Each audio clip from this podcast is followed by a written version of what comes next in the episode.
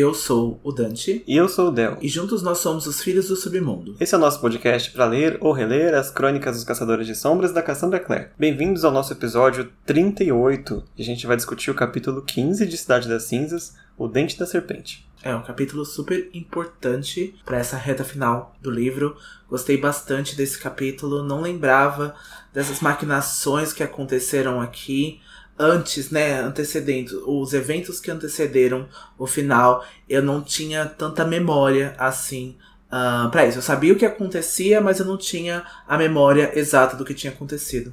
É, e eu também percebi que nesse capítulo a gente começa a ver uma mudança na, na escrita da Cassandra, que depois ela vai aplicar no resto dos livros dela, que ia ter vários pontos de vista no mesmo capítulo. Porque ela sempre ia entre um, no máximo dois, e aqui a gente tem uns três, acho que três pontos de vista, né? Três, não, quatro cenas diferentes no mesmo capítulo, né? Pois é, o que deixa a gente ainda mais ansioso, porque é quando acontece um fato importante é aí que o capítulo corta e a gente vai ver outro personagem. E também é interessante a gente ver a perspectiva de outros personagens, né? Os acontecimentos acontecendo com outras pessoas a não ser a Clary. É, porque a Clary não pode estar presente em todos os lugares, né? Então tem muita coisa interessante acontecendo lá com o Jace enquanto ele tá preso, né? Principalmente, mas também aqui com a Maya, né? Que depois de tanto sofrer nos capítulos anteriores e ser rejeitada, ela vai sair triste e ainda vai ser sequestrada. A Maya foi feita de Marte nesse livro, né? Exatamente, vai sofrer ainda mais, nascida para sofrer. E antes da gente começar, a gente vai lembrar vocês de nos seguirem em nossas redes sociais, o nosso Instagram, arroba Filhos do Submundo, e nosso Twitter, arroba filhos, underline, submundo. E a gente também tá no nosso grupo no Discord, se vocês quiserem, a gente tem um servidor lá onde a gente pode discutir, teorizar, mandar memes, tem o um servidor do Discord e também o grupo no Facebook, como Filhos do Submundo também. Então sempre tem interação lá, a gente sempre tá trazendo também aqui nas mensagens de fogo, mas os acontecimentos acontecem lá, né? E se vocês só escutam os episódios, vocês estão vendo parte das discussões. Então é bem legal que vocês entrem lá para interagir e ver tudo instantaneamente. É como este capítulo vê vários pontos de vista diferentes, né? Inclusive lá no Facebook essa semana fizeram perguntas muito interessantes sobre a afiliação do Valentim, né? Que a gente não vai trazer para cá agora, porque lá já está bem discutido. Mas vão lá também para vocês não ficarem de fora de outras discussões que às vezes não dá tempo da gente falar aqui. Isso, vamos para a sinopse então? Vamos lá. A Inquisidora prende Jace em uma cela mágica no Instituto, e Alec tenta descobrir uma forma de ajudar o seu Parabatai. Valentim sequestra Maya e Simon. Clary e Luke correm contra o tempo para impedir os seus planos. Então, depois dos eventos que aconteceram no episódio passado, no capítulo passado, a Clary e o Luke ficam sem saber o que fazer após a Inquisidora levar o Jace. O Luke implora por mais café para prosseguir, né? Porque ele tomou um baque, se eu não me engano, ele vai tomar cinco xícaras só nesse capítulo. O menino tá em abstinência, tá nervosíssimo com tudo que tá acontecendo agora que o Jace foi levado, porque a Clary vai perguntar pro Luke o que, que vai acontecer com o Jace se ele for levado a Idris. E o Luke vai responder que ele será julgado perante a Clave e se ele for considerado culpado, ele vai ser tirado as marcas dele, né? O, o Jace vai virar um mundano comum, então por isso ele vai ser amaldiçoado perante a clave. Isso vai fazer com que o Jace aí se torne um mundano e a gente já explicou em outros episódios que isso seria o fim para ele, né? Ele não gostaria de ter esse destino. E é isso mesmo que a Clary pensa, né? Que seria o fim do mundo pro Jace deixar de ser um caçador de sombras. Mas o Luke sabe que a clave é implacável. Então ela não, pra ela não tem diferença nenhuma o que, que o Jace vai achar, se ele vai gostar ou não. Porque a clave agora tem a oportunidade de punir alguém. Porque até então o Valentim saiu impune há mais de 15 anos, né? Quase 16. E o Jace agora vai ficar como bode expiatório para os crimes do Valentim, né? Se não tem tu, vai tu mesmo. Até a própria Inquisidora pensa isso, ela fala isso pro Jace que ele é o bode expiatório, né? Porque ela pensa que com o Jace em mãos ela vai conseguir, né, trocar, fazer essa moeda aí, essa barganha com o Jace. Mas a gente sabe que é o Valentim, a gente sabe que qualquer um que se metesse entre os planos dele não teria um destino muito bom, não. Ele ainda assim iria para os planos dele. É, quem conhece o Valentim mesmo, que é, nesse momento da história quase ninguém, mas saberia que o Valentim não tá nem aí se é o filho dele que tá na frente dele, se é a filha, não, não faz diferença, né? A Inquisidora é, ela tem motivos muito fortes para acreditar que a família seja importante para ele, mas infelizmente ela vai estar tá errada, né? É, seria para outros vilões da Cassandra. A gente vê isso que a família é muito importante, os amores são muito importantes para outros vilões é, dentro das, das crônicas, mas não para o Valentim. Né? Esse plano dele já está estruturado há muito tempo, já essa mudança. Ele acredita que realmente ele está fazendo o plano de Deus, então ele está indo além de, da humanidade, assim, ele está indo além de ser um homem, né? Então ele tá esse plano e o Jace é só mais um escape para ele que ele pode usar quando ele quiser. E a gente já falou isso, né, em outros episódios e tá bem claro agora, né? Mas o Murilo também trouxe discussões interessantes também desse lado mais humanizado também uh, no episódio passado, né, com a participação dele. E a gente tenta ver esse lado, mas é bem difícil, é, né, de consolidar esse lado humano do Valentim. Ah, é muito pequeno, é bem pequeno mesmo. E é algo que é fácil para a gente falar, né? A gente como leitor, mas a Imog nesse momento ela está completamente cega, né, pelas emoções, o que totalmente é, desfaz aquele sentido de justiça que a gente tem, né, que é sempre retratada com sua vendinha nos olhos, é justamente por isso, né? Porque se ela tivesse pensando mais friamente, ela ia simplesmente perceber que o Valentim abandonou o filho dele há alguns anos atrás. Já fez isso uma vez para si próprio, né? O filho e a filha. Você pode até justificar que ah, ele deixou com os Lightwood para eles terem cuidado, mas a gente sabe que não foi por isso, né? Ele só queria guardar em algum lugar seguro, como se fosse um cofrezinho. Nada mais do que isso, né? É, a Inquisidora realmente ela é muito emocional. Não acho que ela seria diferente, até pela história dela também. É muito complicada, é muito triste, né? A forma como ela perdeu o filho, né, e a forma pessoal que ela tem com o Valentim, porque o Valentim, de novo, né, destruiu também a família dela, né, destruiu todas as coisas que ela tinha, e a gente sabe também outras histórias que a Imogen nem imagina que aconteceu com a família dela, né, com os Catwrights, então, assim, também por envolvimento do Valentim, então essa história é muito mais profunda e muito mais intensa do que até a própria coitada imagina. É, imagina se ela soubesse, aí o Jace já não tava mais vivo pra gente continuar esse capítulo. então, o Luke, ele tem um pensamento, assim, é bastante, é um pouco frio, mas eu entendo o lado, o lado que ele falou. Que ele gostaria que eles pudessem agora, ele e a Clary, fugir para o sítio dele, sabe? E se afastar completamente da Clave. E por mais que a Clary vai tentar protestar, ele fala que ele não diz que eles vão fazer isso. Ele apenas gostaria, mas ele sabe que, pela consciência dele, ele não faria isso, né? Não abandonaria o Jace e principalmente pelo que a Clary sente por ele, né? O irmão da Clary. Mas, né, às vezes a gente tem essa vontade de, ah, eu queria largar tudo, sabe? não é um crime você pensar isso uma vez ou outra, né? Aí eu fiquei irritado com a Clary nessa parte, nesse diálogo, porque ela tá toda irritadiça, né? Ela tá toda tipo, menininha, não, precisamos salvar o Jace sem medir nenhuma consequência, porque é o certo a fazer. E eu acho que foi bem como você disse, né? Eu acho que o Luke tá realmente é, sobre muito estresse, sobre muita pressão, também com a Jocelyn, agora com o filho, ele fica pensando o que, que ele poderia fazer com o Jace, porque o Jace foi lá agora com o Valentim e o Jace procuraria, né, qualquer figura paterna. Eu acho que o Luke até fala isso, né? Ele esperava que fosse ele próprio, mas o Jace, quando ele foi trancafiado e quando os, os Lightwood, então, meio que perderam a confiança nele, né? Pelo menos é isso que o Jace acha. Ele perdeu essa figura familiar muito importante para ele, então por isso que ele foi e voltou ali para as rédeas do Valentim, porque ele achou que não tinha ninguém. E o Luke, de alguma forma, ele se sente um pouco culpado, né? Ele se sente responsável pelo Jace, porque ali, tecnicamente, ele é o único adulto ali, né? Se você ignorar o Magnus, mas o Magnus não tem nenhuma responsabilidade com os caçadores. Nem o Luke não tem, mas ele tem com a Clary, né? E com a Jocelyn. Então, para ele, assim, o filho da Jocelyn, é... ele já se sente responsável por ele mesmo assim, mesmo que ele quase não conheça o Jace, né? É, o que é, assim, super ruim para ele, né? Porque agora acontece esse tipo de coisa e ele fica com aquele pensamento: o que, que eu poderia ter feito, o que, que eu poderia ter feito diferente, quando é nada, assim, sabe? Então o Valentim usou muito bem e ele vai usar o Jace de formas ainda é, piores do que aconteceu, então tá tudo esquemado. Né? Não há nada que o Luke poderia ter feito, então é uma pressão que ele tá colocando para si próprio, que é bastante pesada.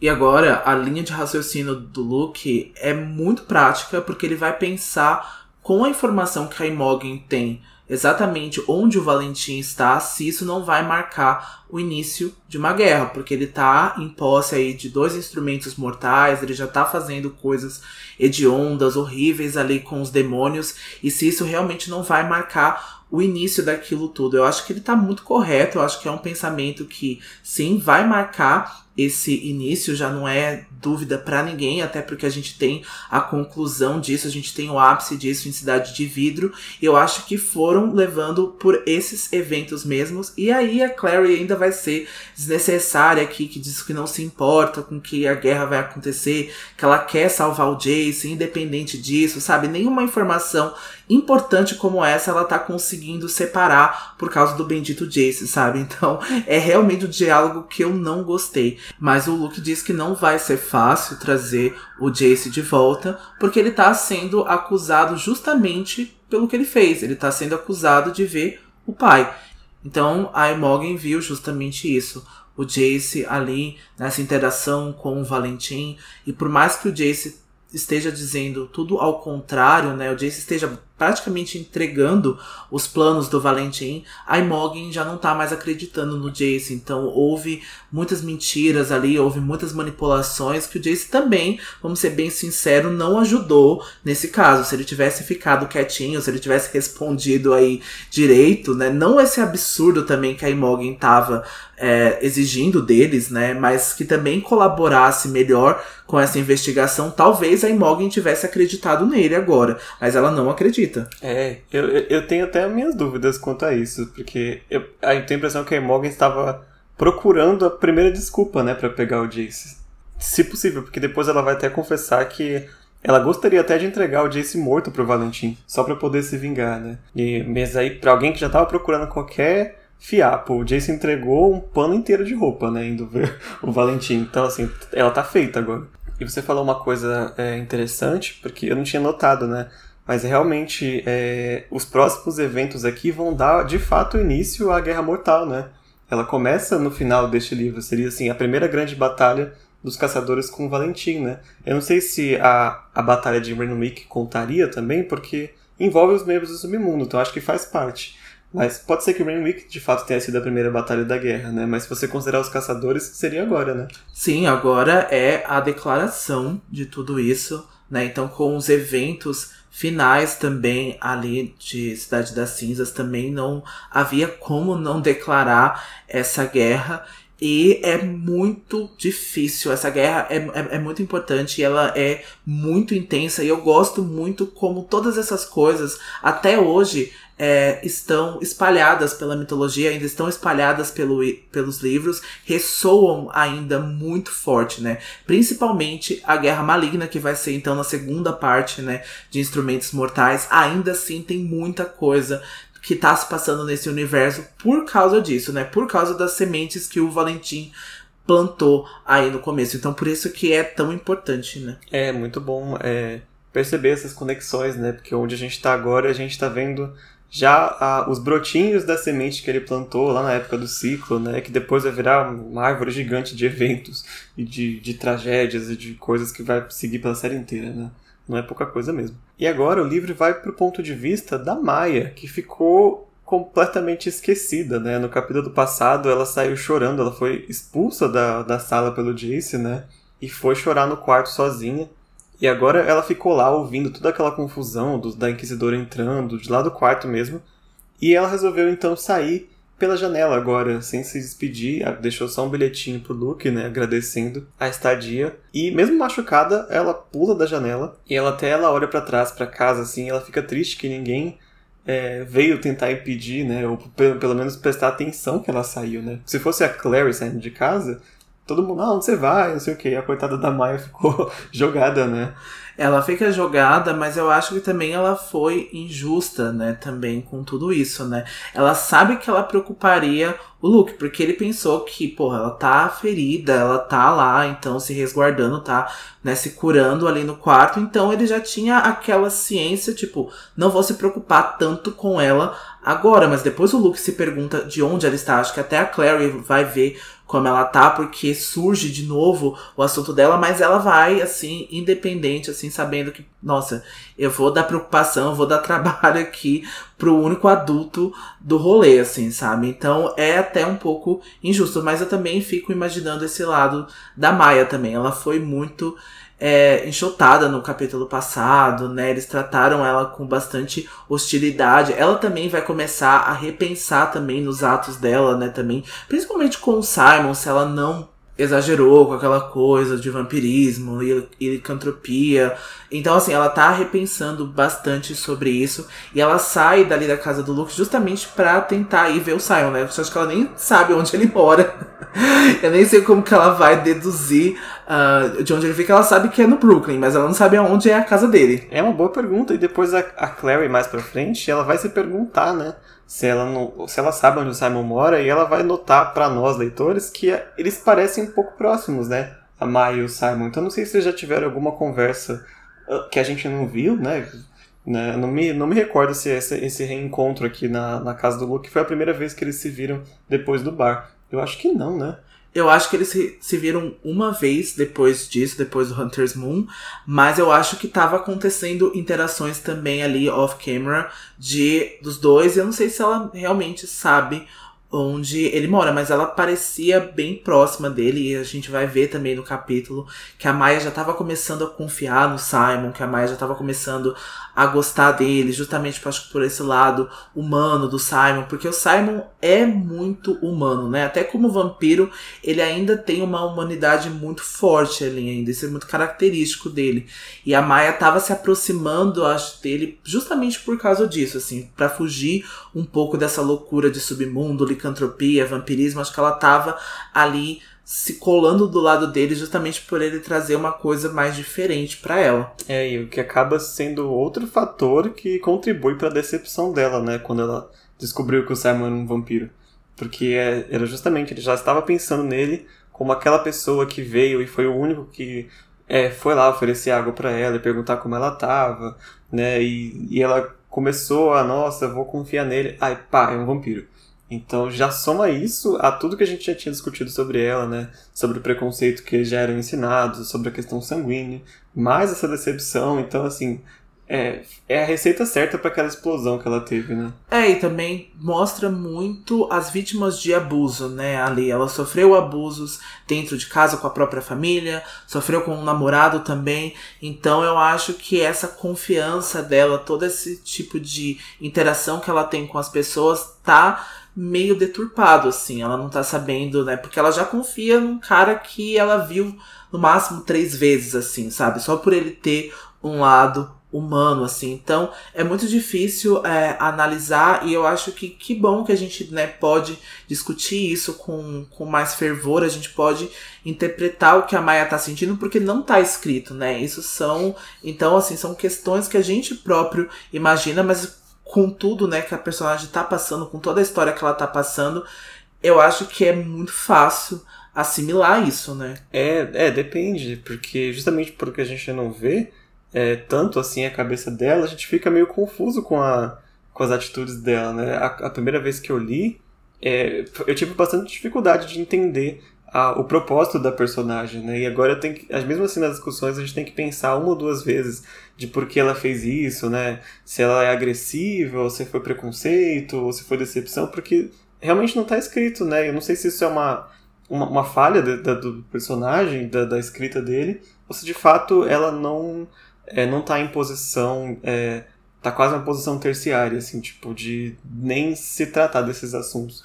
É, então, isso também é bastante discutível, né, também a respeito do protagonismo da Maia, né, e sobre como que a, a da passagem dos livros, né, sobre os novos agora, que a Maia tem um papel super importante, ela tá fazendo uma das coisas mais legais, eu acho que no final do livro, assim, ela tem uns destinos mais, mais bem feitos, assim, da série, Uh, e isso não é muito tratado, né? Isso, de novo, a Maia fica. Ela quase nem mencionada, né? Por exemplo, em Artifício das Trevas. Então, nunca tem algo envolvendo aonde se traga a Maia, como por exemplo tem o Jace, a Clary, o Simon, a Isabelle, como tem esse pessoal que é muito mais importante, assim, que são realmente os protagonistas. Mas a Maia, eu gostaria de pelo menos ver outras coisas, né? Dela tá inserida na trama de uma coisa mais importante, né? E principalmente com os lobos, né? Que esse é o negócio dela. É justamente isso. Eu acho que ela devia estar. Tá como o Simon está para os vampiros, ela devia ser o nosso ponto de vista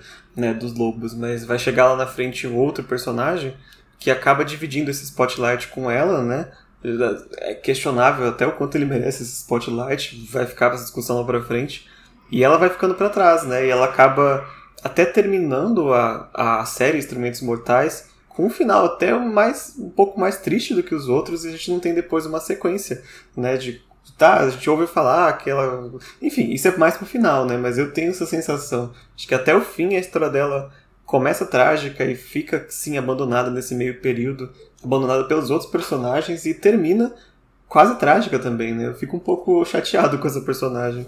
Não, eu, eu gosto do final da Maia. Eu, eu tenho assim, pode ser que eu esteja errado, porque eu lembro de um final bastante otimista para ela. É, eu acho que depois de tantas coisas ruins que aconteceram na vida dela, é, acho que ela encontra o lugar dela. Uh, não é fácil, né? Tudo isso ela vai ter que lidar também com as consequências do final, vai ter que lidar com a dor, com a perda de novo, mas eu acho que é muito otimismo. Eu acho que ela tá agora num centro com pessoas certas e acho que ela tá envolvida em um relacionamento também muito legal agora. Então eu vejo um final muito otimista para ela, né? Eu gostaria de ter visto mais ela com esse papel de importância que ela tem de uma forma institucional. Então eu acho que precisava é, né, da Maia ali como essa representante. É verdade. Bom, mas todos esses esses tópicos a gente vai voltar a discutir quando a gente estiver lá na altura do quarto ao sexto livro, né? Que é essa, essa outra fase da Maia. Mas aqui onde ela está agora, ela está neste ponto em que ela está é, bastante chateada com as pessoas ao redor. O Dante até falou, de certa forma, um pouco injusto, assim, né? Ela está meio nublada as emoções por não perceber que o Luke nunca ia deixar ela de lado, assim, não de propósito, né? O Luke tá, como o Dante já falou também, bastante preocupado com vários outros assuntos. Eu acredito também que ele só tenha deixado ela quieta ali porque ela estava se recuperando. Então, tipo assim, este problema é, já foi tratado, vou deixar ela em paz um pouco e depois eu vejo. Né? Mas ela não estava bem e decidiu pular a janela e procurar o Simon agora como um conforto também, né? A Maya então vai correr pelos becos enquanto ela se lembra da noite anterior, mesmo que ela tenha mentido para Clary sobre não se lembrar. Né? Ela lembra como o rosto do Simon ficou quando ele se afastou dela e que ele parecia o rosto mais humano do que a maioria dos rostos que ela conhecia. Então, assim, ela desvia ali para evitar a casa do Luke e segue em direção ao metrô, mas é justamente isso, né? Esse conforto. Ela tá arrependida de ter feito aquela interação ali um pouco mais hostil com o Simon. Então ela sabe que ele não estava envolvido com essas questões vampirescas, licântropes, ele tinha sido transformado, como eu tinha dito, em questões, em fatores diferentes, e ela pensa que pode sim ter sido injusta com ele. Ao mesmo tempo, na cabeça dela, ela pensa que ela não pode mais confiar nele, a partir do momento que ela descobriu que ele é um vampiro.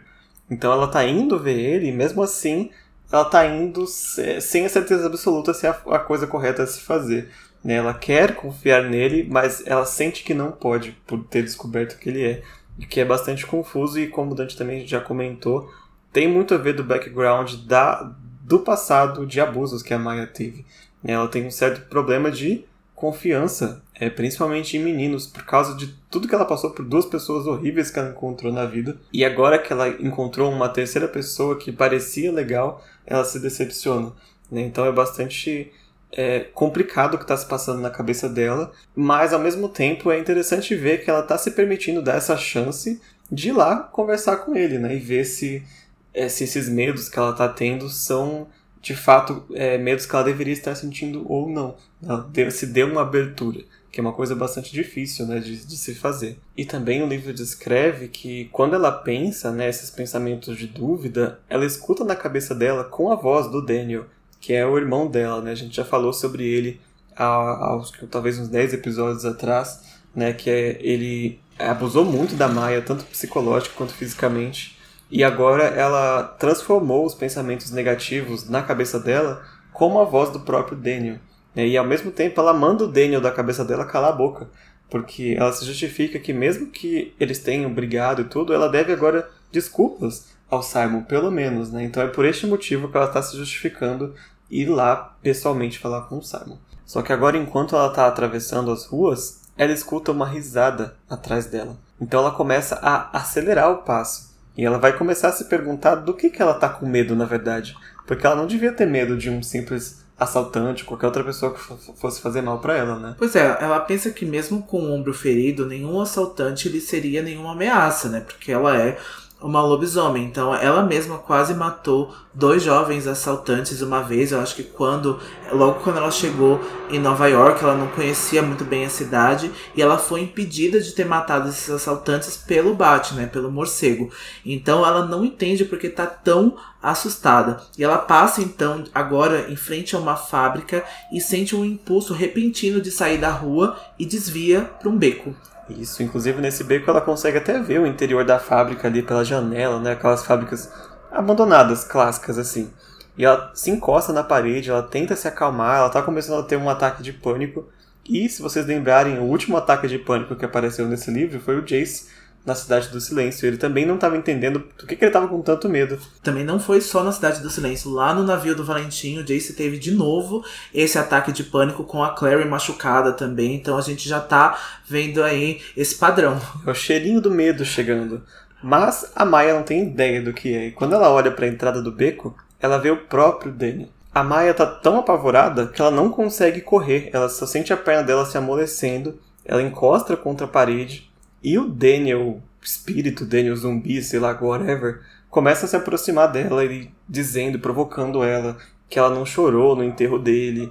E a Maia vai lá e fala que ela, ele tentou matar ela, ela joga acusações para ele. E ela vê que o Daniel tá armado. Então a gente sabe, né, agora que esse Daniel é o demônio Agramon. Então a gente descobre que o Daniel é o maior medo da Maia, né? Mesmo morto, ele ainda assim é a coisa que mais apavora ela. Sim, porque também os eventos que levaram à morte do Daniel também foram bastante abruptos também, né? Ele morreu uh, em um acidente de carro, se eu não me engano, não sei se eu tô confundindo aí com outra história. Mas a Maia não superou, então, a morte dele, né? Ela tá com essa ansiedade, ele é a voz na cabeça dela que vem aquela, né? Quem sente ansiedade sabe o que, é, quais são os sentimentos, né? Quais são as sensações de você ter uh, alguém ou algo falando na sua cabeça coisas contrárias. Então é bastante difícil para ela e essa morte ele falando justamente sobre essas coisas, culpando ela para ela não ter chorado no enterro dele. Ela também joga as acusações, então ele morreu em uma parte que ainda não estava consertado esse relacionamento, né? A gente nem sabe também se haveria algum tipo de conserto. Então, com a morte dele, ele levou tudo isso, né? Então, as coisas ainda continuaram na cabeça da Maia. É, esse é o pior. Eu acho que conserto não tinha. Eu acho que o Daniel não tinha solução nenhuma, mas mesmo sem conserto e mesmo a morte dele sendo um livramento para ela, digamos assim, é a, a marca dele ainda fica. Né? E tudo que ele fez ficou de consequência. Então, assim, ele morreu só fisicamente, porque a, a tortura praticamente que ele fez ficou pro resto da vida nela, né? Ah, mas é assim também na nossa vida real também, as pessoas que fazem abuso com a gente ecoam, né, em todas as nossas relações, em todo tipo de trabalho, faculdade também. É muito normal quem sofre algum tipo de repressão dessa, algum tipo de problema desse, ecoar é, pela, pelo resto da vida, sabe? É, e o Daniel fica meio que uma incógnita, né? Porque a gente não não conhece o personagem, né? Nunca vai conhecer o personagem, ele já tá falecido há muito tempo. Ainda bem. É, mas o que que ele era, né? Ele era uma criança maldita, porque ele era, tipo, era muito pequeno, né? Ele era bem, super jovem. E ele era, assim, tendências praticamente assassinas, né? Foi colocado esse personagem aqui que né, a gente não sabe a origem, né? Por que, que ele é desse jeito, que há pessoas assim, né? Há um, um sociopata, realmente, né? Eu, eu, sempre acredito muito na maldade das crianças, assim, quando até trago esses assuntos para pessoas mais velhas, já tentei trazer, por exemplo, para minha mãe. Ela acredita piamente que eu tô mentindo, sabe? Mas tem muita criança maldosa, tem muita criança que tem crueldade mesmo, e eu acho que eu tenho amigos próprios meus que sofreram muito na mão de crianças, assim, o bullying de pior tipo, assim, foram com crianças ali do ensino fundamental, por exemplo, sabe? Segunda, terceira série. Então é muito difícil. Então crianças podem ser muito cruéis, sim, e a gente precisa falar sobre isso. As crianças cruéis. Mas é, assim, é, é super discutível se elas são ensinadas, se elas nascem assim. Acho que não entra no nosso. Pelo menos não entra no meu currículo falar sobre isso. Mas que há crianças capazes de fazer cada absurdo aí, a gente não, não duvida, né? São raridades do nível do Daniel, mas né, existe. É, existe ali uma grande diferença em a criança ser pestinha e esconder alguma coisa, né? Tipo, usar bombinha, ou se você senta, ela faz barulho de peido. E existe, tipo, uma criança no nível do Daniel que troca é, shampoo por alvejante, sabe? Então existe uma coisa muito. quebra o braço das pessoas. Então isso ainda é bastante discutível e como o Del falou, né, não entra muito no nosso currículo, mas a gente consegue ver e a gente sabe que a psicologia explica isso de alguma forma, né? A gente sabe que é alguma questão do cérebro ali, né? Às vezes a gente sabe que envolve é, tratamentos, né, de, de assim, de abuso, né? Geralmente, né, psicopatas e sociopatas vêm ali de uma infância abusiva de uma infância problemática, mas a gente sabe também que o cérebro vai liberar ali algumas coisas ali que vai talvez fazer essa pessoa ser muito ruim, tipo, sei lá, é, Suzane von Richthofen, sabe? Não há nada, assim, pelo menos que a gente conheça uh, da infância dela, da criação dela, que tenha sido um fator dela ter feito o que ter feito, sabe? Então, é por esse lado aí. É, e esse foi o momento modus operandi do Fez do Submundo. É, Carol e Mabê chama a gente aí pra um feat. mas crianças psicopatas à parte, a... o Daniel agora vai ser interrompido por uma voz falando por cima da Maia, né? Isso, alguém vai interromper então essa interação entre o Agramon e a Maia, ordenando que o Agramon parasse. A Maia não vai reconhecer a voz de imediato, mas assim que o Valentim dá a ordem, o rosto do Daniel então se desfaz e o Valentim vai então falar que o Agramon quase matou a Maia em poucos segundos, porque a gente sabe que esse é o método de matança ali do Agramon, ele deixa as pessoas em completo pânico e as pessoas morrem, né, realmente muito rápido. E aí o Valentim então vai usar ali a ponta da bota para fazer com que a Maia olhe para ele, ele vai começar a perguntar a idade dela, ela vai tentar ali se safar um pouco, vai perguntar se ele é o Valentim, mas o Valentim vai agredir a Maia ali, ele vai chutar o rosto dela e ainda vai continuar ali insistindo em saber a idade dela. E aí depois de algum tempo, né, depois ali uh, dessa interação ali bem breve, a Maia vai acabar revelando que ela tem 15 anos e o Valentim vai ficar bastante satisfeito com essa informação. Pois é, a gente sabe já que para o ritual o Valentim precisa de jovens membros do submundo, né? E por isso que ele ficou contente com a Maia. Deve, ter, deve não, né? Ele descobriu a Maia quando os demônios Brown foram na casa do Luke e ele achou que seria a, a vítima perfeita, né, para o ritual. Que além de servir para o ritual, também serve para atingir o Luke como o, o Jace muito bem percebeu quando ele encontrou o Valentim. Né? E falando em Jace, a cena agora vai cortar para o instituto, onde a Imogen levou ele para ser detido mais uma vez. O Jace é a terceira vez que ele vai ser preso, né, nesse livro. Terceira vez e contando, né?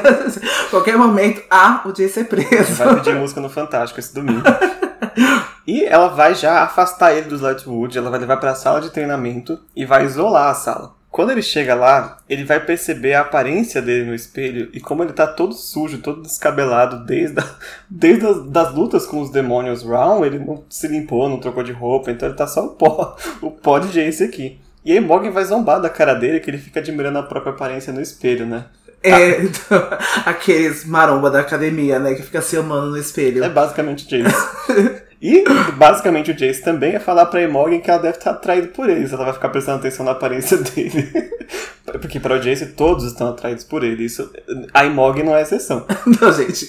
Qualquer um poderia ser o Sugar Mama, menos a Imog. Não tem como imaginar ela sendo Sugar Mama, sabe? Não, não do tem... Jace, talvez de outra pessoa, mas o Jace de forma nenhuma. E ela vai chamar ele de asqueroso porque ele falou isso. Né? olha, o Jace, ele não aprende a boca dele. Quantas interações ele teve com a Morgan até agora ele não se controla, né? Não, jamais. Ele só, só se controla agora, né? Quando ela toma uma medida dessa, né? De prender ele ali com um monte de espada ali, que ele não sai de jeito nenhum ali. Né? Pelo menos ela pensa que ele não vai sair, né? Porque no final do capítulo ele arranja um jeito, né? Mas também por causa do Alec. É, e também ela não tinha como prever que ele podia fazer uma coisa dessa também, né? Mas acho que esse é um dos, um dos capítulos que a Imogen tá, tá mais merecendo levar uma comida de rabo também, né? Porque aqui eu acho que ela já estava se excedendo antes, mas este capítulo aqui é o, o ponto que, tipo, não tem mais como defender a Imogen em nenhum ponto, né?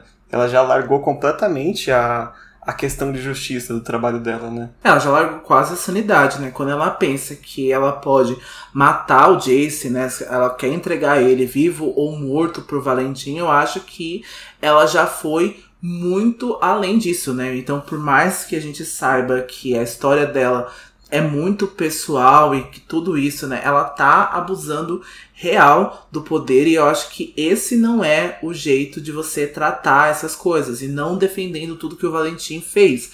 Mas eu acho que também essas interações também são perigosas quando você trata um caçador de sombras desse jeito. A gente já falou sobre isso.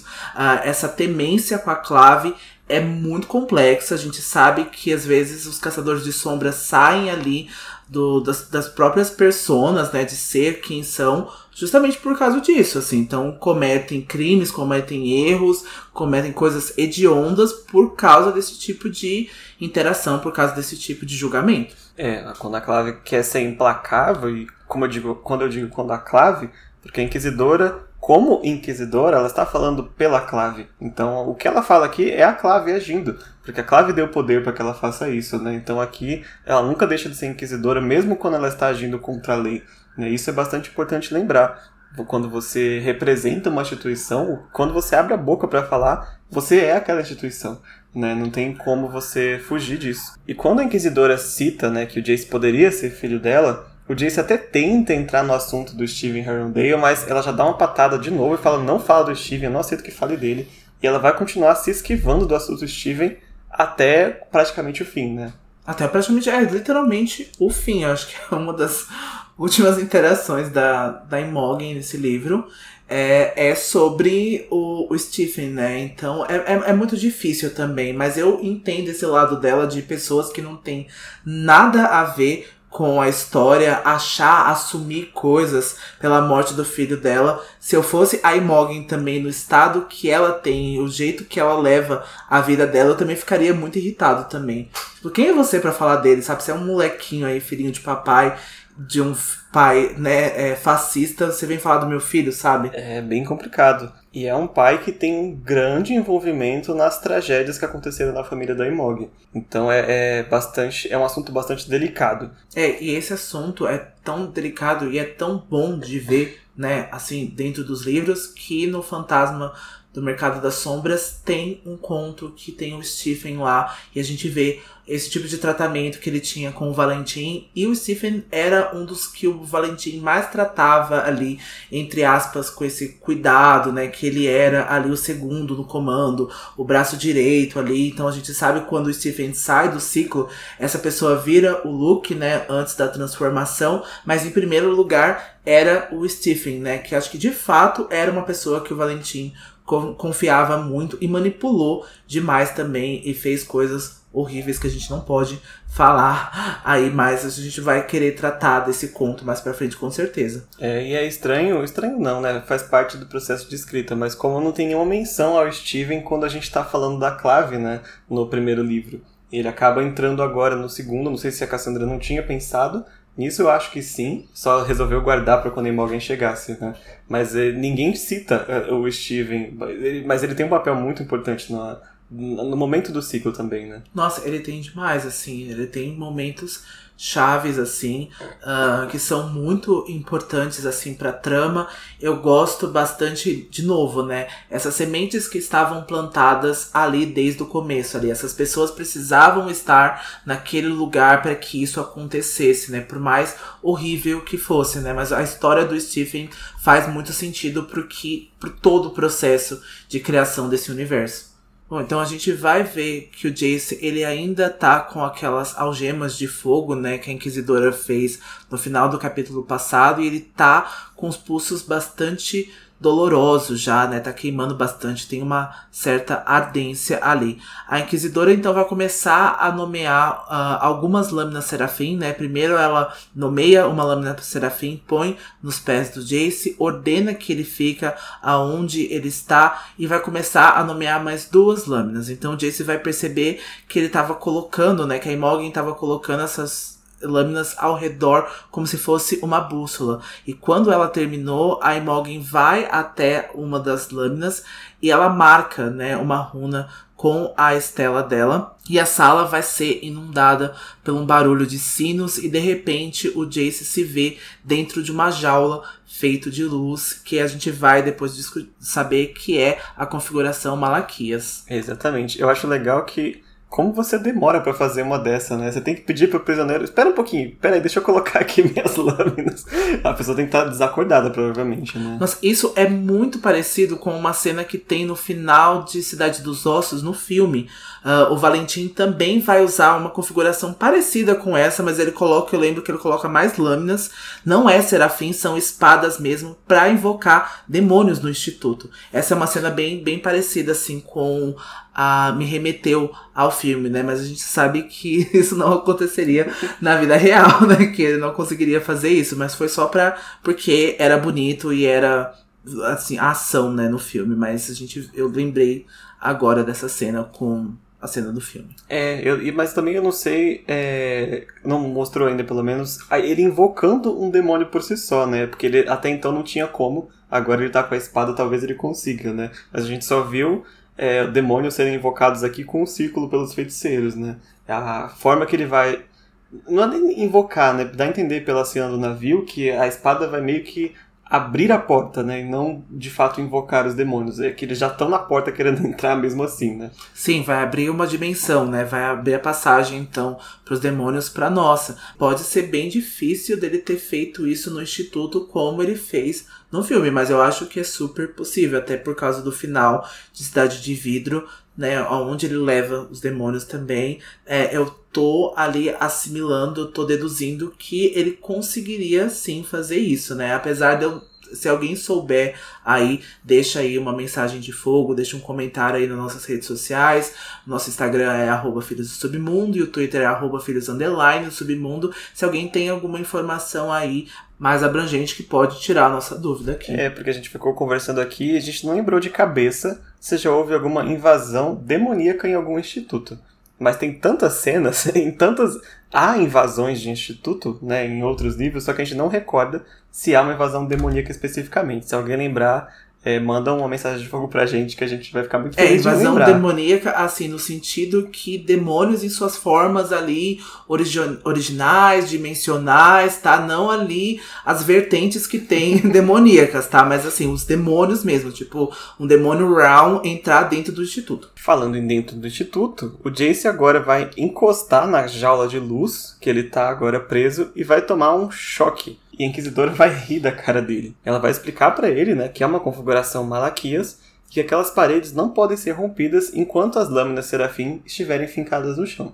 É óbvio que quem está dentro da cela não pode simplesmente arrancar a lâmina, né? Só a própria Inquisidora, imagino, quem fez a configuração pode desfazer. Senão o Alec teria desfeito ela também quando ele viu o Jace por fora daqui a pouco. Quando ele vai ver o Jace por fora daqui a pouco. E se o Jace tentar atravessar a luz, ele vai morrer. Simples assim. O Jason então vai questionar, né, se ele vai receber comida, água, e vai questionar se a Imogen não vai pelo menos soltar as algemas dele, e ela vai falar que ele devia ter pensado nisso antes de se encontrar com o Valentim.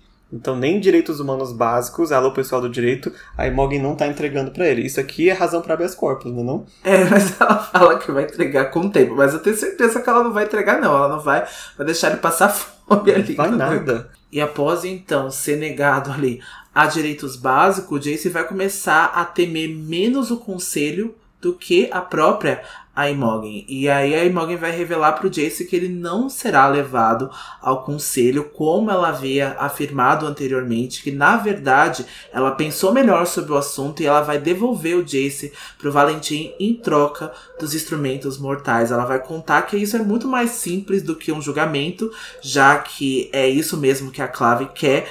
E ainda assim ele vai ser banido da clave, né? Então ele vai, as marcas dele ainda vão ser retiradas. E o Jace diz que ela pegou o cara errado, a Imogen vai ficar confusa com isso, mas o Jace vai dizer que o pai nunca vai trocar os instrumentos mortais por ele. O que a Imogen desacredita total do Jace. Ela diz que por mais poderoso que esses objetos sejam, o Jace não entende muito bem o lado paternal das pessoas e que qualquer pai trocaria uh, um objeto de metal que fosse poderoso ou não pelo próprio filho. E a gente sabe que ela tá se enganando piamente nisso.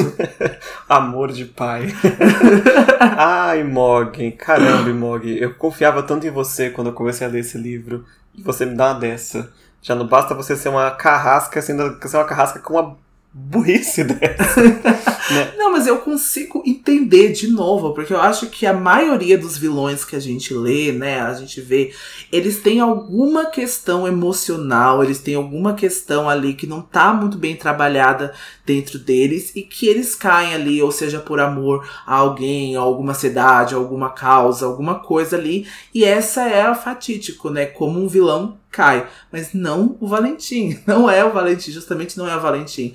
Ele não vai cair, ele passou 15 anos esperando esses instrumentos mortais, assim, ele não vai trocar pelo Jace até, tipo, não pelo Jace, talvez pela Jocelyn, e muito menos pelo, não sei, não consigo imaginar. É, acho que nem a Jocelyn. Não, ninguém. A causa dele é a primeira e única coisa que ele vai priorizar. Ele não vai ter todo esse trabalho de roubar a espada mortal para devolver por causa do próprio filho. Caramba, Valentim. e o Jace diz que o Valentim vai só rir da cara dela e ainda vai oferecer dinheiro para levar o corpo dele de volta para Idris. Ou pior, vai fazer ela pagar o transporte do corpo. Nem o dinheiro ele não vai dar. E olha só a cabeça da Imogen agora.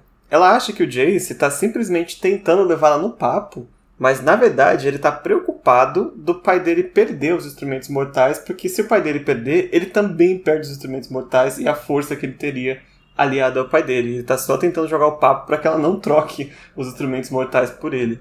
O Jace tenta ele tá tentando se acalmar para falar para ela da forma mais assim tranquila possível que moça, eu estou falando a verdade. Ele, ele entrega o plano do Valentim inteiro para ela de mãos beijadas assim. E ela não acredita e vai dizer para ela: Valentim acha que está fazendo o trabalho de Deus. Ele não vai trocar a missão dele por por nada nesse mundo. E Jace vai perceber que a Imogen de fato não ouviu a conversa que o Jace teve com o pai dele, né? Com a espionagem que ela fez lá no navio.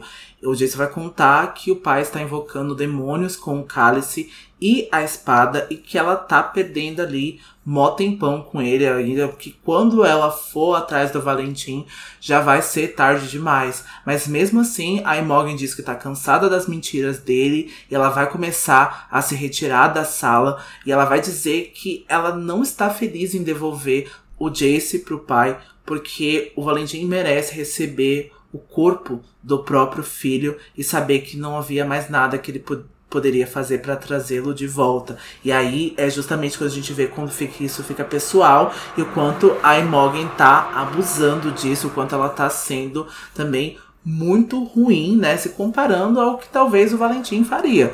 Então ela vai sair da sala deixando o Jace ali completamente confuso. E agora a cena volta para casa do Luke, onde a Clary finalmente lembra da Maya, a Clary e o Luke, né? A Clary estava tentando ligar para Isabelle para saber do Jace, mas a Isabelle não tá atendendo o telefone. Então quando eles se lembram da Maya, o Luke sobe pro quarto e ele encontra o bilhete que a Maya deixou que dizia: "Desculpe por tudo, foi consertar as coisas." Obrigado por tudo que fez, Maia. E agora o Luke vai ficar super preocupado, porque ele já liga os pontos que o demônio Brown, que veio na noite anterior, é, é um demônio de rastreamento, então ele pode ainda estar procurando a Maia, né? O que infelizmente já encontraram, né? Brown já fez todo o trabalho dele que devia fazer. Então, quando a Clary vê que a Maya diz que foi consertar as coisas, ela supõe que ela estava falando do Simon, né? Que foi a coisa que ela supostamente estragou. Então ela vai ligar pro Simon agora para avisar para ele que se a Maya já não chegou na casa dele, que ela está indo, né, pra casa dele pra que ela volte, né, pra que eles conversem, coisa assim. Então ela vai lá, ela desperta o Simon, né, está durante o dia, agora ele é um noturno. Simon não tem paz nesse capítulo, gente. Todo mundo tira o sono dele. Ninguém entende mais que ele é um noturno, que ele não pode atender ligação durante o dia. É, mesmo assim ele atende. e a Clary vai contar para ele que a Maya fugiu de casa, que ela pode estar indo até a casa dele. O Simon tá sozinho em casa nesse momento, né? A mãe dele tá, tá no trabalho, né? A irmã dele tá estudando, uma coisa assim. E antes que ela desligasse o telefone, o Simon vai falar que acha que tem alguém invadindo a casa dele. E aí que a gente corta o capítulo mais uma vez e a gente vai ver o Jace na prisão de luz. E o Jace está com os dedos dormentes, né? Devido à runa que está em seu pulso, tá ardendo, tá queimando, tá doendo pra caralho. E ele se pergunta se os Lightwood sabem que ele está lá em cima. Mas percebe que a Imogen não seria descuidada aí o bastante a ponto de deixá-lo sem impedir que os Lightwood entrassem ali na, na sala de treinamento.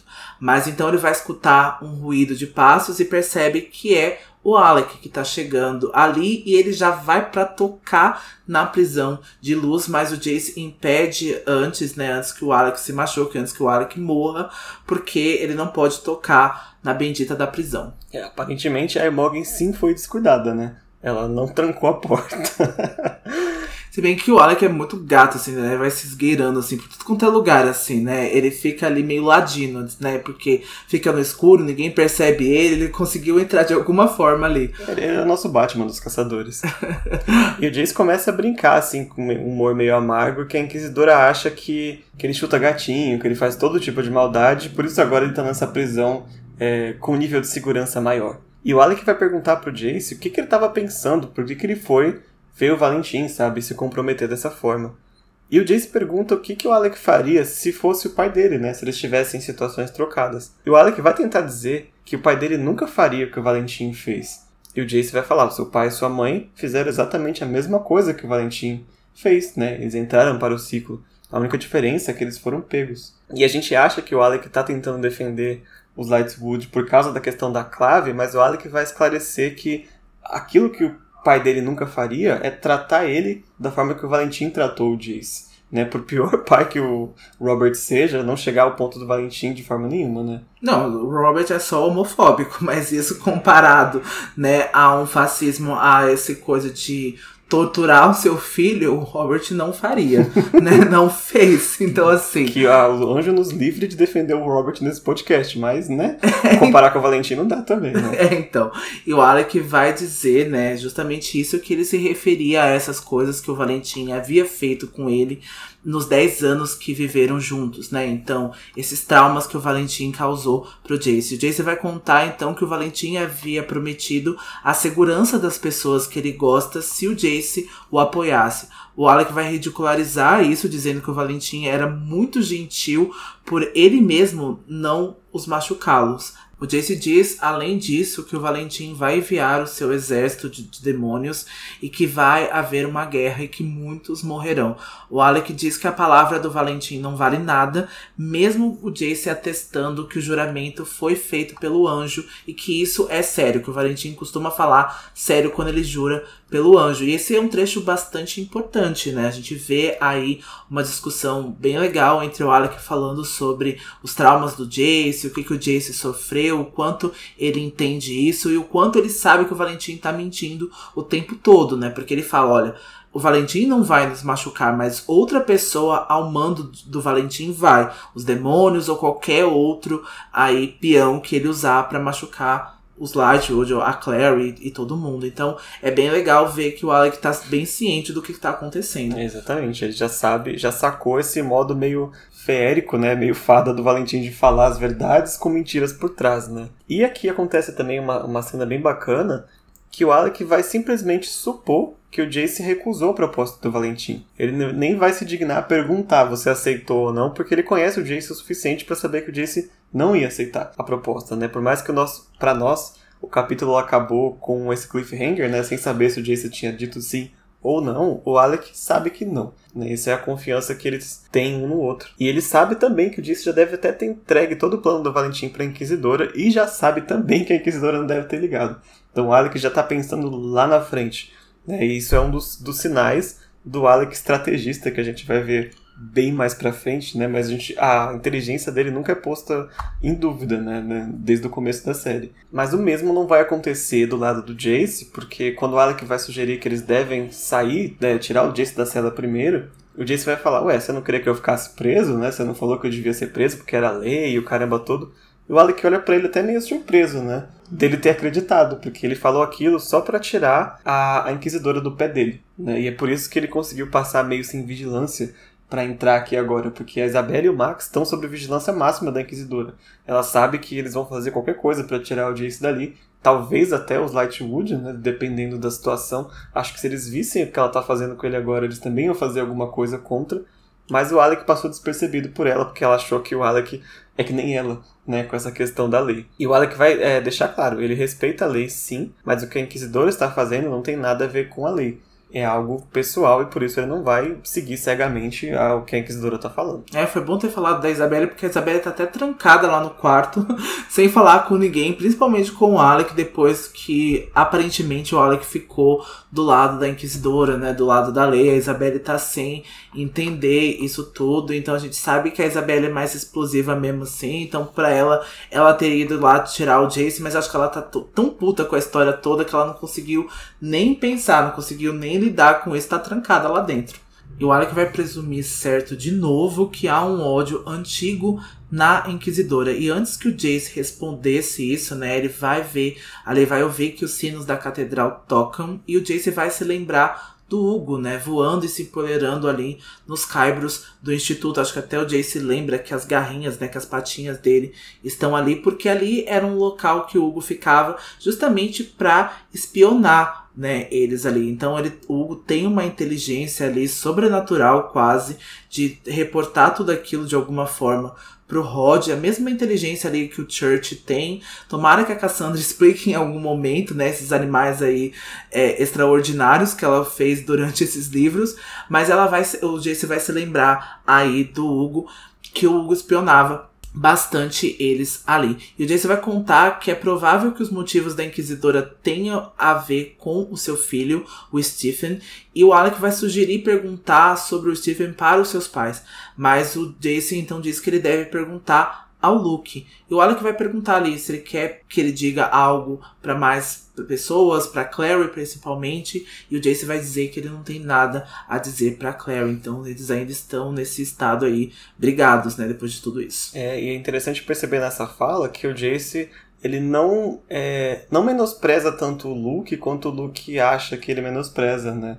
Porque ele percebe que o Luke é a melhor pessoa para conseguir uma informação sobre a clave, né? E não os Lightwood. Ele não tem motivos para esconder nada, digamos assim. E ele é aquele que já apontou conhecer o Steven. E principalmente sobre o ciclo, né? O Luke é bastante verdadeiro com tudo que aconteceu. Ele não omite ou tenta mentir, ou, ou os próprios Lightwood tentam esconder esse fato, né? Com arrependimento. Então eles podiam é, segurar algumas informações e o Luke é muito mais aberto para falar sobre isso. E o Luke, que não tem paz nessa vida, tá ali com a Clary, a Clary no telefone com o Simon. Ela avisa que tá tendo algum problema na casa do Simon. E o Luke imediatamente já pega a chave do carro dele, a picape batida, né? Que ele bateu na noite passada, e já acelera para sair para ir socorrer o Simon. Né, ele mal se recuperou, coitado, tá cheio de café. Vai com esse café mesmo lá pra resgatar o Simon, né? E o Simon percebe que ele não pode sair de casa. Então tem alguém invadindo a casa dele, mas tá durante o dia, né? Então ele não tem como sair, ele vai ter que dar um jeito de se, de se isolar ali no quarto dele de alguma forma. Ele faz uma barricada de móveis ali do, com o quarto dele, enquanto ele espera que chegue, né, a Clary e o Luke. Ele vai contar para Clary que ouviu o barulho da porta da frente e também o gato dele, que chama Yossarian, entrou no, no quarto dele e se escondeu embaixo da cama assustado. Então foi um sinal que ele percebeu que havia alguma coisa errada, né? E é interessante que é a primeira menção a esse gato do Simon, né? Que não foi nem citado no outro livro. É, aqui a gente faz uma errata porque em algumas cópias mais antigas de Cidade dos Ossos diz que o Simon não gosta de gatos quando ele vê o Church pela primeira vez. A gente até tinha dito isso, porque a nossa cópia, né, que a gente usa aqui pro podcast é antiga. E a gente falou lá na Cidade dos Ossos, né, quando a gente estava fazendo os episódios, que o Simon não gostava de gatos, mas ele tem um gatinho chamado Yossarian. Então, assim, esse gato vive com ele lá e o Simon não detesta esse gato, aparentemente. Então, isso é algo que tava ali nas primeiras cópias de Cidade dos Ossos e está errado. É, fica aí esse retconzinho da Cassandra. Tem alguns aí né, espalhados na né, Cidade dos Ossos. O Luke e a Clary vão seguir acelerados ali, né, de carro, então, até a casa do Simon. E o Simon reclama que será difícil de explicar para sua mãe quando a ligação é encerrada. A Clary já fica em pânico ali, ela se assusta bastante. Ela redisca, o Simon atende dizendo que Yossarian arranhou ele e que ele derrubou o telefone, por isso que a ligação foi interrompida. Agora, a chamada é interrompida novamente pelo som de um uivo agudo e o grito de Osiren. Então, o barulho de algo caindo no chão. O Valentim pega o telefone e fala para Clary que ele já imaginava que seria ela do outro lado da linha. Eita, o papai chegou. Eu fiquei curioso com uma coisa, né? Como a gente não tá no ponto de vista do Simon, é, o que, que ele viu quando o Agramon aparece para ele? Imagina que ele, o Valentim tenha usado o Agramon de novo, né? Qual seria o medo do Simon ali? Será que é o Jace ou é a Claire? A bolsa pessoal do Valentim é o Agramon, né? tipo, assim, usando a Louis Vuitton dele. Olha aqui, ó. Eu posso botar medo em você aqui já. A cartada dele inicial, né? É, o, o, Valentim pegou um demônio maior e fez de cachorrinho mesmo, né? Na coleira e tudo. É, então, ela falou assim: vamos assustar esse bando de adolescente aqui pra mim, né, de 15 anos, para me fazer minhas coisas. E o Agramon nem, né, nem tenta, pelo menos nem apareceu que ele tentou sair, né, desse comando, parar de cadelar aí pro Valentim. A gente não tem nem essa informação, né? É, não dá. O Valentim tá com o cálice e a espada, né? É, é, até um demônio maior sabe que não é, não é pouca coisa para se mexer, né? Então o Valentim tá no telefone e o Valentim, ele vai ser muito folgado agora. Porque ele vai dar uma bronca na Clary, porque a Clary fala assim: Ah, Valentim, ele. Não é Valentim, é pai. E a Clary fala que se ela fosse chamar ele pelo cara de fato tá com vontade de chamar, aí sim que ele ia ficar irritado com ela. e ele vai questionar como que uma caçadora de sombras de boa família como ela fica andando em companhia de um submundano, de um vampiro. E ele fala que a partir de agora ele vai começar a opinar nos assuntos das amizades da Claire para que ela não envergonhe a família Morgenstern. É como se ele pudesse, né? Como se, ele, se a Claire ligasse porque que ele tá pensando. É uma grande coisa. No momento que a menina tacou foda-se pro próprio pai, gente, não tinha mais nada que ele pudesse fazer. Pois é, mas o que ele vai fazer é com o Simon. Ele vai falar que ele ainda não fez nada com o Simon ainda e vai desligar o telefone na cara dela. E com isso, o Valentim tem a última peça do ritual, né? Um filhote, filhote no caso de lobisomem e um filhote de vampiro, que são jovens. Né? E, eu, e até me perguntei se a, a necessidade da, da juventude para esse ritual é, como que ela funciona para lobisomens, né? Tipo, é alguém que se transformou jovem e tem um corpo de 16, 15 anos, ou é alguém que de fato tem 15, 16 anos, como o Simon e a Maya, né? Que não, não tem envelhecimento retardado. É, eu não sei exatamente como que o Valentim mediu essa questão da idade, porque os dois primeiros é, seres que ele pegou foi tanto o feiticeiro e a fada. E a gente sabe que os feiticeiros, eles param ali em uma idade ali. Esse, o Elias, né, o feiticeiro, ele era bastante juvenil, mas a gente não tem como medir a idade dele, né? A gente sabe que ele parou ali no corpo mais ou menos de um garoto de 16 anos, porque a gente vê que o Magnus parou ali na casa dos 20 e as fadas, elas tem um envelhecimento tardio, né? Um envelhecimento diferente aí das, dos outros seres, né? A gente sabe que as fadas envelhecem e morrem, mas elas podem viver por 500 e mil anos e ali na corte das fadas passa o tempo diferente. Então eu não consegui de novo, assimilar isso muito bem. Se alguém tiver essa informação aí também, pode deixar um comentário nas nossas redes sociais. É, procuramos um especialista em rituais demoníacos. O Jason então tá deitado, né, ali no chão da, da jaula, olhando pro teto. O Alec tá tentando passar algo pela parede da jaula é uma maçã, porque né, ele imaginou que o Jace estava com fome, e o Jace consegue então fazer com que a maçã passe e ele rapidamente pega ela para comer. E o Alec vai dizer que ele não conseguiu pegar o telefone da Isabelle para mandar uma mensagem pro Luke, porque a Isabelle não permite que o Alec entre dentro do quarto depois ali dos eventos que aconteceram lá na casa do Luke. A Isabelle até ameaça, dizendo que vai pular da janela caso o Alec entre ou tente, né, continue tentando entrar em contato com ela. E o Alec então vai passar um disquinho que ele pegou na biblioteca do instituto, né? Parece uma moedinha. Ele diz que viu os pais deles usando esse objeto e ele acha que é um objeto usado para destrancar, porque tem um símbolo, né? Uma runa nesse objeto. E é batata. O Jesse pega esse objetinho que também passa pela jaula e ele consegue liberar as algemas que tá na mão dele. Muito conveniente, né? Ter aparecido esse objeto agora. É só agora, né? Nenhuma menção dele até hoje. Agora que o Jace está na jaula, aparece um objeto de destrancar o negócio. Olha, mas que legal. E o Alec vai dizer que quando a Isabelle ameaçou de pular a janela, né? Ele acabou se lembrando de como o Jace, nas caçadas que eles fizeram juntos e todos os momentos que precisava de ação, o Jace conseguia fazer uns feitos acrobáticos muito incríveis. Inclusive pular de alturas altas como aquela, sem se ferir, sem problema nenhum, né? E aí que ele vai apontar pro Jace que a jaula que o Jace está preso não tem teto, só tem as quatro paredes de luz. Então ele vai sugerir pro Jace tentar saltar por cima da jaula, já que o Jace tem essa capacidade, né? O problema é que a jaula tem quase 9 metros de altura. É muito alto. E o Jace, obviamente, vai duvidar. Caramba, como é que eu vou pular essa altura toda, né? É, o Jace não sabe quais são então as extensões, né, do que ele é exatamente. Mas o Jace vai ouvir a voz na sua cabeça e ele vai ouvir a voz da Clary perguntando como ele sabe se ele nunca tentou. Ele e a Clary partilhavam do mesmo sangue. A Clary consegue fazer coisas incríveis com a marca, então é possível que ele também tivesse alguma habilidade. A gente não pode falar né, então com tanta veemência assim quais são os limites do Jace, mas a gente sabe que ele é um caçador de sombras muito melhor. Então ele até presumiu certo, né? Ele tá pensando do lado certo de, porra, Claire consegue fazer coisas incríveis com as marcas, então talvez eu também consiga.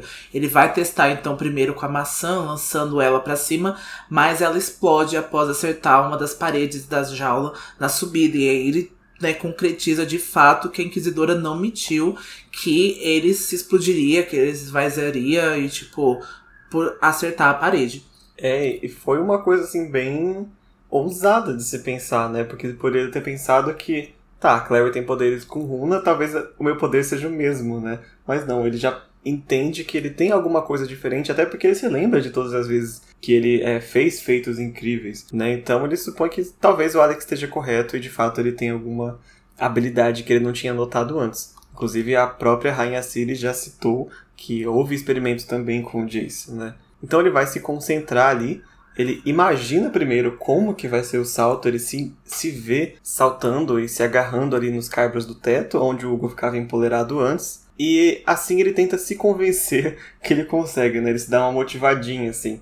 Ele pensa para si mesmo que ele é ágil, sim, e ele diz que ele é a flecha de Valentim, quer ele saiba ou não. Então ele vai pular, e assim vai acabar o capítulo sem a gente saber se o Jace pulou ou se ele se espatifou na parede. Spoiler, ele se espatifou na parede e esse é o nosso último episódio do Filhos do Submundo. É, a gente vai pular pra Sodcaster agora. Acabou, gente. Toca a música de, de encerramento aí. Bom, mas enfim, vamos ao nosso momento Grimório então? Vamos lá. Meu momento Grimório é a última fala da Inquisidora antes de deixar o Jace preso. Não pense que devolvê-lo ao seu pai é o que eu quero fazer. É mais do que Valentim Morgenstern merece. O que ele merece? Segurar o corpo do filho morto nos braços. Ver o filho morto e saber que não há nada que possa fazer. Nenhum feitiço, nenhum encanto, nenhum acordo com o inferno para trazê-lo de volta. Ele precisa saber disse ela com um sussurro e empurrou a porta, as mãos passando pela madeira. A porta fechou-se atrás dela com um clique, deixando Jace com os pulsos queimando, olhando para ela confuso. Meu momento grimório essa semana vai ser a conversa que a Clary tem com o Luke a respeito do Jace procurar o Valentim. O que você quis dizer quando você disse que nós falhamos com ele? E não ao contrário. Quis dizer que não o culpa? Culpo e não culpo. Luke parecia esgotado. É uma coisa estúpida a se fazer. Não se pode confiar em Valentim, mas quando os Lightwood viraram as costas para ele, o que esperava que ele fizesse? O Jace ainda é apenas uma criança, ainda precisa de paz. Se não quiserem, ele vai procurar quem queira. Pensei que talvez ele estivesse procurando você para isso. Luke parecia indescritivelmente triste. Também pensei, Clary. Também pensei. E assim a gente encerra o nosso capítulo de hoje. Vamos dar o último recadinho para vocês não deixarem de seguir a gente nas nossas redes sociais e nos nossos grupos do Facebook e do Discord. Os links estão lá na nossa bio do Instagram e também na descrição do episódio no seu reprodutor de mídia favorito.